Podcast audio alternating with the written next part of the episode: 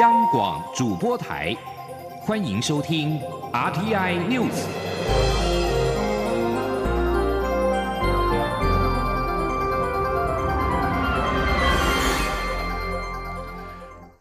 各位好，欢迎收听这节央广主播台提供给您的 RTI News，我是陈子华。中央流行疫情指挥中心在今天公布新增确诊一例本土严重特殊传染性肺炎个案。国内确诊个案来到了九例，而这名感染个案是被从武汉返国的家人所感染，因此研判是家庭内群聚感染。而值得注意的是，个案的丈夫在返国的时候，因为没有达到通报定义，而没有接受检验。不过，指挥中心认为，由于当时是属于轻症，研判传染力并不高。记者肖兆平的报道。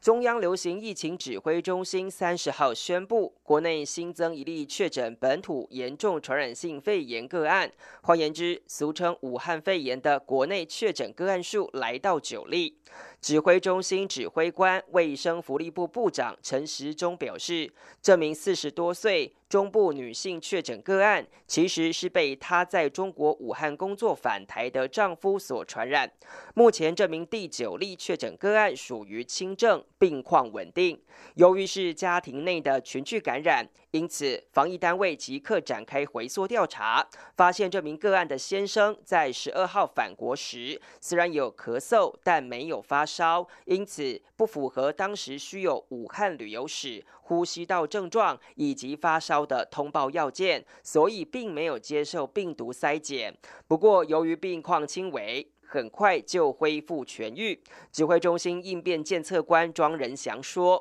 就他的这个先生，事实上并不是个案。对，那我们现在也会再去把它，就是说再补通报，再验验看。那不一定验得出来。不过我们会认为说。”呃，这应该就是一个一个家庭群聚了。庄仁祥表示，防疫单位正持续追踪当时相关接触者，不过他也呼吁国人不用恐慌，因为这名个案属于轻症，且需要面对面约十五分钟才有感染机会。而目前通报定义也已经在二十四号放宽，所以未能及时掌握的情况应该不会再发生。他说：“当然会调查这个这个先生在发病前后的这个呃一些铺路史啊。不过我们我们评估了，啊，目前他其实也痊愈了。”那之前的那些呃感染几率，但我们我们认为是低啦，但是我们还是会再去做调查。指挥中心表示，目前九位确诊个案多属轻症，且状况持续恢复，而第一位患者已经初步验不到病毒。如果第二度仍验不到病毒，以及身体恢复良好，就有机会康复出院。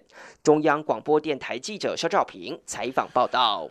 而武汉肺炎疫情扩散，感染人数增加。蔡英文总统在今天召开国安高层会议，讨论疫情的防治工作以及针对经济冲击的相关因应。他要求相关单位落实人流管理，加强防疫物资的管控，提供正确的防疫资讯，并且让中央地方防疫脚步齐一。同时，采取了八项措施，降低疫情对经济造成的冲击。记者欧阳梦平的报道。蔡英文总统三十号下午在副总统陈建仁陪同下，于总统府场厅发表谈话。他指出，稍早已经举行国安高层会议，完整讨论武汉肺炎疫情的掌握及防治工作，也针对疫情可能对台湾造成的冲击，予拟应应作为。针对防疫，总统要求各单位持续落实人流的管理，持续监控具有中国旅游史的旅客，具有湖北旅游史的旅客则要落实居家隔离十四天，防堵疫情可能出现的。缺口，同时加强防疫物资的管控。总统说，在年假后，国内的口罩能够逐步的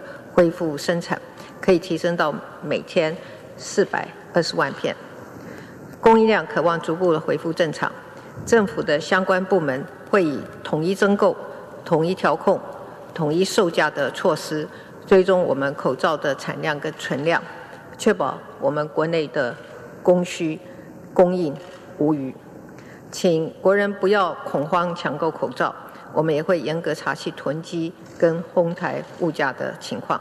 总统指出，接下来的工作重点是提供正确的防疫资讯。他要求防疫指挥中心订定防疫行为指引，并有效宣导，让国人了解如何进行自我健康管理，以及在各种工作场所的防疫作为，让国人能够正常生活、谨慎防疫。他也请相关部门研议，比照当年防治严重急性呼吸道症候群 SARS 的做法，在有需要时征用商业频道特定时段，提供国人最清楚、正确的防疫讯息。他也再次提醒国人不要传递没有经过确认或证实的错假讯息。最后，蔡总统请行政院召开各县市防疫指挥官的联席会议，让中央、地方的脚步齐一，强化彼此防疫系统的协调，落实防疫工作。在经济方面，总统也指示相关部门采取八项应应措施，包括稳定股汇市、减少短期心理因素的冲击、辅导企业做好防疫，让生产能量及销售通路不受影响。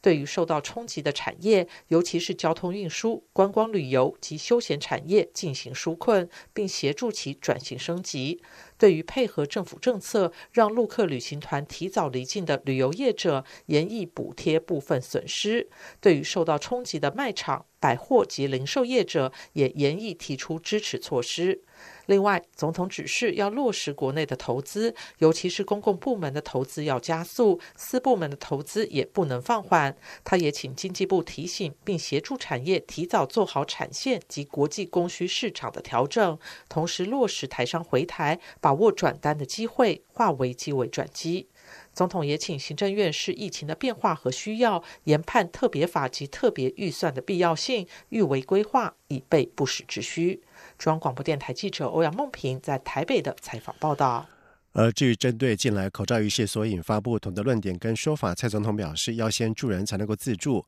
所以要优先做好国内的防疫工作，心有余力的时候，也愿意提供必要的协助。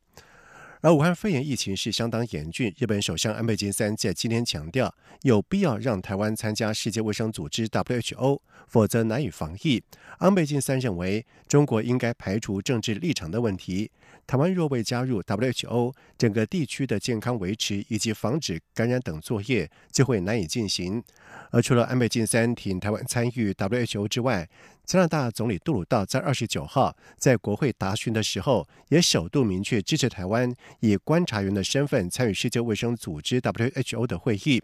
杜鲁道是武汉肺炎疫情迄今公开支持台湾成为 WHO 观察员的最高层级的国际领袖。而蔡英文总统在下午的时候，在总统府场厅发表谈话时，也特别感谢美国、日本、加拿大等国际友人在这段时间对于台湾加入 WHO 的公开支持，并且表示这对台湾来说是一个很大的鼓舞。总统指出，武汉肺炎的疫情让世人充分理解台湾在防疫工作上的重要性，以及台湾人对于健康的诉求。他并且表示，台湾有能力、有责任为世界尽一份力量。WHO 不应该因为政治的因素而排除台湾，要给台湾参与的空间，才能在防疫第一线发挥功能，同时确保台湾人的健康。而武汉肺炎疫情是冲击到了股民的信心，台北股市在今天鼠年开红盘就出师不利，在开盘就跳空重挫，而且指数是越跌越深，失守季线一万一千七百六十二点，并且贯破了一万一千五百点的大关，最后收盘时是暴跌了六百九十六点，也创下史上单日最大跌点，以一万一千四百二十一点作收，跌幅达到了百分之五点七五。成交值也放大到新台币两千七百五十四亿元。而至于在汇市方面，新台币兑换美元汇率在今天是以三十点二七七元作收，是贬值了二点七一角，成交金额是十四点三一亿美元。而国发会也在今天在行政院会表示。武汉肺炎疫情延烧，不认为会对台湾的经济造成太大的冲击，对出口影响应该也不大。而台股在今天新春开盘暴跌，行政院也表示这是可预期的结果，目前还不到国安基金进场的程度。记者王维婷的报道。国发会三十号在行政院会报告二零二零经济情势展望，中国 GDP 占全球约百分之十五。武汉肺炎疫情将透过消费及投资紧缩、生产供应链的中断以及金融市场的波动，影响全球经济。国发会表示，标准普尔评估疫情恐使中国的 GDP 成长下降约一点二个百分点。经济学人则估计恐会下降零点五到一个百分点。疫情。将首先冲击观光旅游业，接着是交通运输、零售、餐饮，并影响商务活动、投资信心与金融市场等。外界关注武汉肺炎疫情是否也会影响台湾的经济表现。国发会副主委郑振茂在行政院会后记者会上表示，台湾目前的疫情情况跟中国截然不同，台湾只有些许个案，影响并没有那么严重。他表示，出估对出口的影响也不会很大。郑振茂说，在台湾，我们只有一些些许的个案。那我们可以看到，这一次这个春节过年期间，大家生活也都正常。但目前来讲，对台湾的影响是并没有那么那么严重。那当然，我们以前也做过很多的模拟分析，比如说，假设如果中国大陆这个经济成长下降一个百分点，对台湾经济成长影响。大概不到这个零点二九个百分点，但这些都是模型的预估。那从实际发生状况来讲，我想台湾目前的防疫情况，我想是非常的审慎跟得体，所以目前我们不认为这个疫情对台湾有产生任何的影响。针对外界预估，武汉肺炎疫情可能会导致下修经济成长率零点五个百分点。郑振茂表示，这是很极端的情况下才会发生，例如国际经济非常糟糕，且国内政府无所作为。但是这些不太可能发生。他表示，今年预测经济成长率百分之二点七二，来自政府的贡献超过一半，操之在己的部分很高。他不认为对台湾经济会有很大的冲击。另外，台股今天新春开盘暴跌，郑振茂表示，因为春节封关期间股市动荡，台股开盘下跌是一次性反应。行政院发言人古勒斯尤达卡也表示，这是可预期的结果，政府有以待之，但是目前还不到国安基金进场的程度。古勒斯也表示，SARS 时期冲击台湾经济，这次武汉肺炎虽会有一定影响，但是台湾的经济体质、政府的防疫应变能力已经不可同日而语，呼吁民众不用担心。中央广播电台记者王威婷采访报道。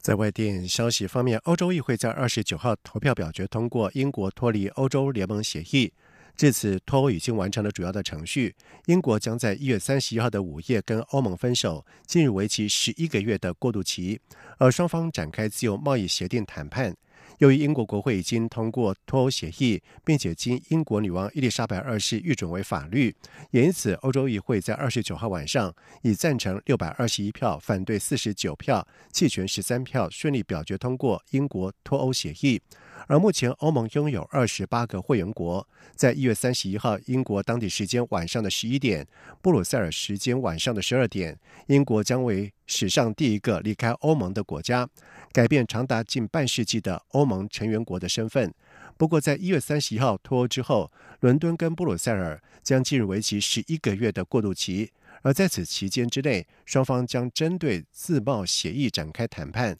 因此，一月三十一号过后，英欧情况不会立即大改变。而英国的民众也将在今年的十二月三十一号之前，仍能在欧盟成员国工作，并且自由的从事贸易。但是，官方不再推派代表在欧盟机构当中发声。俄罗斯新闻社引述俄罗斯联邦监狱管理局的报道指出，美国裔以色列妇女。伊萨查在获得俄罗斯总统普提的赦免之后，已经在今天获释出狱。普廷跟以色列总理内塔雅胡预定在今天稍后在莫斯科举行会谈，而伊萨查在会谈之前获得了释放。二十六岁的伊莎查是在去年四月从印度在返回以色列的途中，在莫斯科的机场过境的时候，在他的行李当中被搜出有九公克的大麻，在去年十月被判处七年半的徒刑。而伊莎查的遭遇在以色列也引发了广泛的同情。尼坦雅胡曾经誓言要尽一切的努力让伊莎牙获释，而以色列政府曾经要求俄罗斯予以释放。伊莎查的家人则是指称这项判决并不恰当。克里姆林宫引述普廷总统的话指出，在人道原则之下赦免了伊莎查。而伊莎查的母亲在今天在俄罗斯向以色列的媒体表示，她的女儿已经搭车离开了监狱。而尼坦雅胡则是欢迎普廷的这项举动。以上新闻由陈子华编辑播报，这里是中央广播电台台湾之音。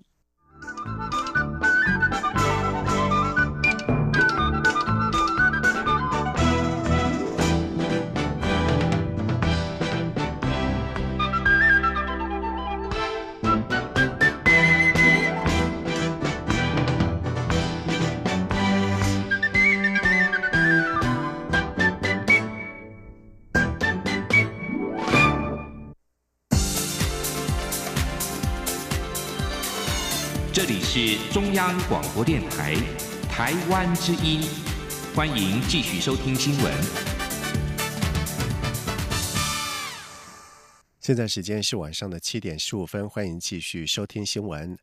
武汉肺炎引发了全球的警戒，包括了日本、纽西兰等国家准备将侨民撤出武汉。而至于我国人滞留在武汉的情况，陆委会副主委邱垂正在今天表示，目前掌握需要我政府协助返台者大约有四百人，而是否派出专机接回台湾，则在跟陆方沟通联系，若有进一步的消息会对外说明。此外，截至到目前为止，尚未收到我国人在武汉或者是湖北省有感染新型冠状病毒肺炎的案例。记者汪兆坤的报道。陆委会副主委邱垂正表示。从一月二十四号到三十号中午为止，海基会紧急服务专线与陆委会值班电话累计收到两百五十二通电话，大部分都是反映自己或家人、亲友滞留在湖北省，希望政府协助返台。且这些滞留国人很多都是因为短期出差、个人旅游、探亲等因素，陆续出现药品缺乏、居所不定、卫生医疗环境堪虑等问题。期待政府伸出援手。邱垂正指出，接收这些陈情电话后，便透过两岸既有沟通联系管道，向陆方表达应妥善照顾我方人员，同时也向陆方探寻可能的协处方式。如果陆方真心重视关怀我方人员的健康权益，应尽速回应我方呼吁及回应我方实际需求。媒体关注使用专机接出国人回台的问题，邱垂正表示会持续与陆方沟通，探寻可能处理方式，以维护滞留国人的健康权益。他说：“各种方式我们都向陆方来提出，包括您提到是不是有专机啊接返回台啊，那么防疫呃防疫的那个。”管理措施等等啊，我们都有啊各种提案啊，希望能够给我们啊滞留在中国大陆的国人健康安全有一些具体的协助。关于人数问题，邱垂正指出，根据武汉台商协会估计，湖北省的台商与台生大约四千人，武汉市占了一半，其中包括六百位左右台生。不过，大部分台商与台生。在封城之前都已回台，邱垂正说：“因为我们建立了各种的联系的这个呃机制，好，那么将留置在目将留置的国人、相关求救的民众，还有家属纳为成员哈。根据群组的统计，那么登记需要政府协助返台的人数哈，估计。”啊，可能有重复登记，大概是四百人左右。至于在台陆生的管理问题，邱垂正表示，基于维护陆生健康、落实防疫管理考量，由学校提供陆生相关防疫隔离措施以及生活照顾，实为合理又必要。陆委会呼吁社会各界要以正面态度，以关怀为本，把陆生当成自己的孩子，一起严守防疫阵线。邱垂正还强调。像新加坡、香港的一些大学，对于陆生返校也有类似做法，不存在外界所说的歧视问题。中央广播电台记者王兆坤台北采访报道。而武汉疫情是持续的延烧，导致了民众抢购口罩。行政院在今天宣布，政府针对日产能五千片以上的口罩工厂，启动了每天征购四百万片，并且统一配送到贩售通路。而根据了解，政府依传染病防治法公告口罩为防疫物资，如果出现哄抬情况，则一律重罚。启动征购机制之后，基本上每人还是限购三片，但是每片的价格可望低于新台币八元。而武汉肺炎疫情严峻，政府寄出一个月的口罩出口禁令，以确保国内供应无虞。财政部关务署也在今天跟相关部会取得了共识，旅客随身携带口罩出境的合理自用数量暂时维持每个人最多五盒，未来将滚动式的检讨。不过关务署也坦言，随着疫情变化的迅速，考量国内供需情况，在最快一个礼拜之内就会修正这项规定，而且每人携带上限只可能更加紧缩，不会放宽。记者谢佳欣的报道。因应武汉肺炎防疫带来的国内口罩需求，财政部关务署响应政府一个月的口罩出口禁令，在春节期间限制旅客随身携带口罩出境的合理自用数量为每人最多五盒，共两百五十片。关务署三十号傍晚召开记者会，指出已与经济部贸易局、陆委会、卫福部、内政部等单位开会研商，并取得共识，暂时先维持这项措施，后续将每周定期开会做滚动式检讨。关务署强调，每人最多五盒，是以疫情将长达半年，每人一天使用一片为试算基础，每人需求约为一百八十片，五盒已是加上备用需求从宽认定。不过，将来管制力道可能加大，携带出境的口罩数量上限将会减少。关务署副署长彭英伟说：“随着疫情的发展，现在都买不到口罩了嘛？那我觉得这个五盒应该是要调整，只会减低，目前只会减低啊。疫情如果维持这样子的话，那越越来越严峻嘛，哦，然后口罩的供应情况啊，目前都还没有。”办法有大量的一个增加。关务署表示，经海关查获超量携带口罩出境者，将依法没入货物，移送卫福部机关署用至国内防疫。如情节重大者，将处货价三倍以下罚款。关务署提醒，不得以邮寄、快递等方式寄送口罩出口。相关单位将加强查缉。依照二十九号台北关统计，已查获四件违规邮包，共扣押了两千零九十五片口罩，其中包括寄往澳洲、中国香港及新加坡，并以寄往澳洲一千三百片最多，其次为寄往中国的五百片。中央广播电台记者谢嘉欣采访报道。立法院新科立委将在二月一号宣誓就职，并且选出新国会龙头。民进党人确定推出游戏官跟蔡其昌角逐立院正副院长之后，昆昌佩也在今天前往时代力量党团拜票，寻求支持。记者刘玉秋的报道。新国会即将展开，对于新地院龙头之争，占有国会过半席次的民进党团确定将推派部分区立委游锡坤与现任立法院副院长蔡其昌角逐正副院长，而昆昌佩在民进党新任党编的陪同下，在三十号也前往时代力量新地院党团拜会，寻求支持。即将上任的时代力量党团总召邱显智在会中表示。实力非常关注国会改革的议题。虽然新国会未来还不知道会不会有正副院长候选人，但他希望能有类似政见发表的演讲，也期望能施行记名投票。另外，邱显志也建议，希望台湾国会能像国外一样有调查权及听证权。邱显智说：“这个走投无路的人，哦，接受他的陈情之后，应该这样的一个国会议员，理论上应该有一个相应的最起码的一个国会调查权，或者是令好的被谁的大家的等啊嘛，好。第二个层次当然就是这个听证的部分，国会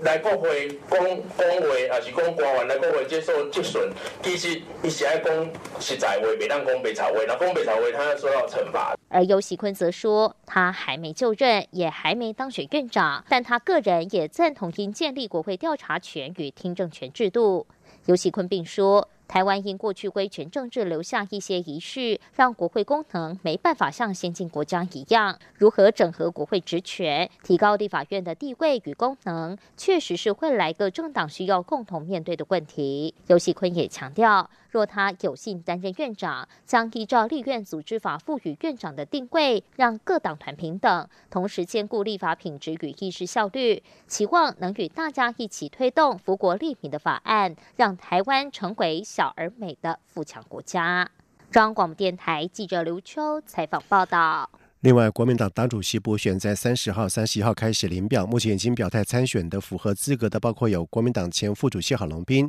以及立委江启臣。外界形容这是世代的对决。而国民党在今天召开了首次改革委员会筹备会议，针对党主席的补选。文传会代理主委王玉明表示，国民党预定在二月十二号的下午，原中常会的时间举办党主席的补选候选人证件说明会。除了说明证件之外，也规划提问的程序，并且将透过网络直播的方式，让各候选人能够充分阐述党务改革的理念跟想法。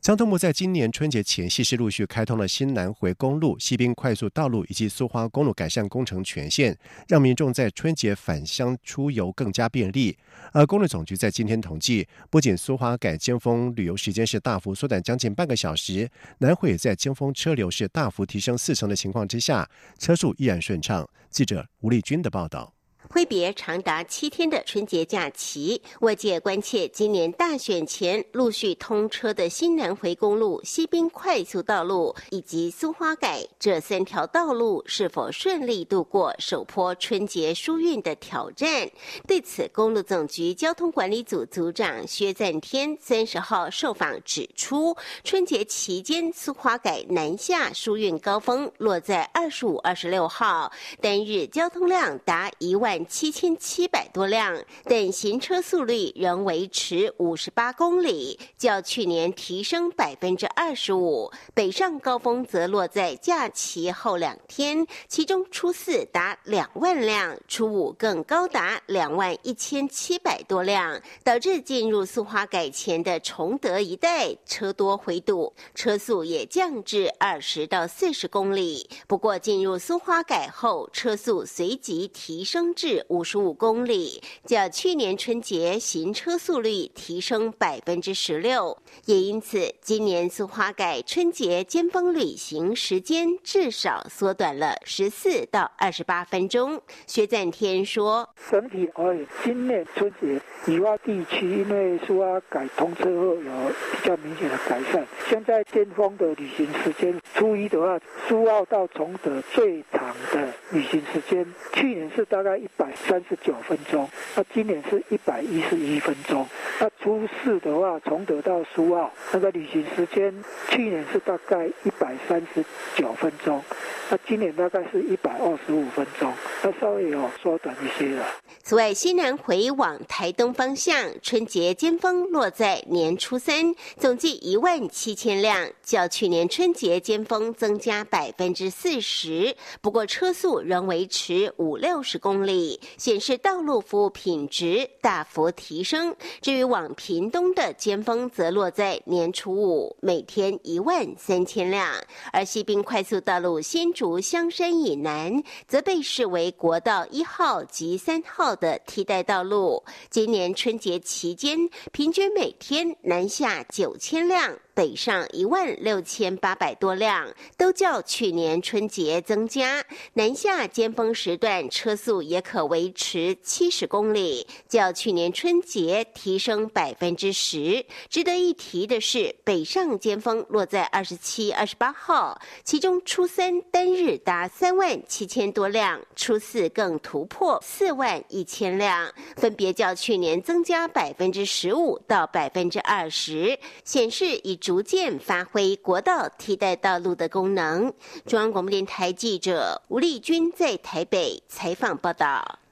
接下来进行今天的前进新南向。前进新南向。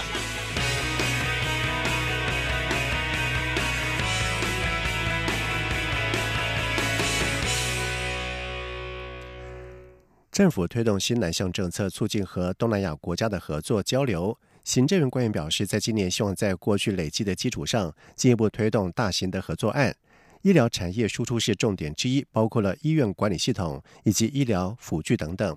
蔡英文总统力推新南向政策，期盼促进台湾和东南亚等国的交流跟合作。行政院经贸谈判办公室在先前表示，新南向政策推动以来，在医疗、农业、观光、科技跟文化等方面深化与伙伴国的实质关系。而其中国际医疗服务方面，截至到去年六月底，新南向国家病患来台就医人数大约是六点七万人次，占全部国际医疗病患的百分之三十七点九。政府官员表示，未来将会持续推动新南向政策，在过去累积的基础上，希望做几个大案。医疗产业是重点之一。他并且举例，医院管理是台湾的强项，台湾可以协助东南亚国家建立智慧化的医疗管理系统，包括了挂号、看诊、领药等就医流程。而除了医院管理系统之外，官员也表示，在未来也希望进一步的推动医疗辅具出口到东南亚以及西南亚国家。病患后送到台湾就医。以上新闻由陈子华编辑播报，这里是中央广播电台台湾之音。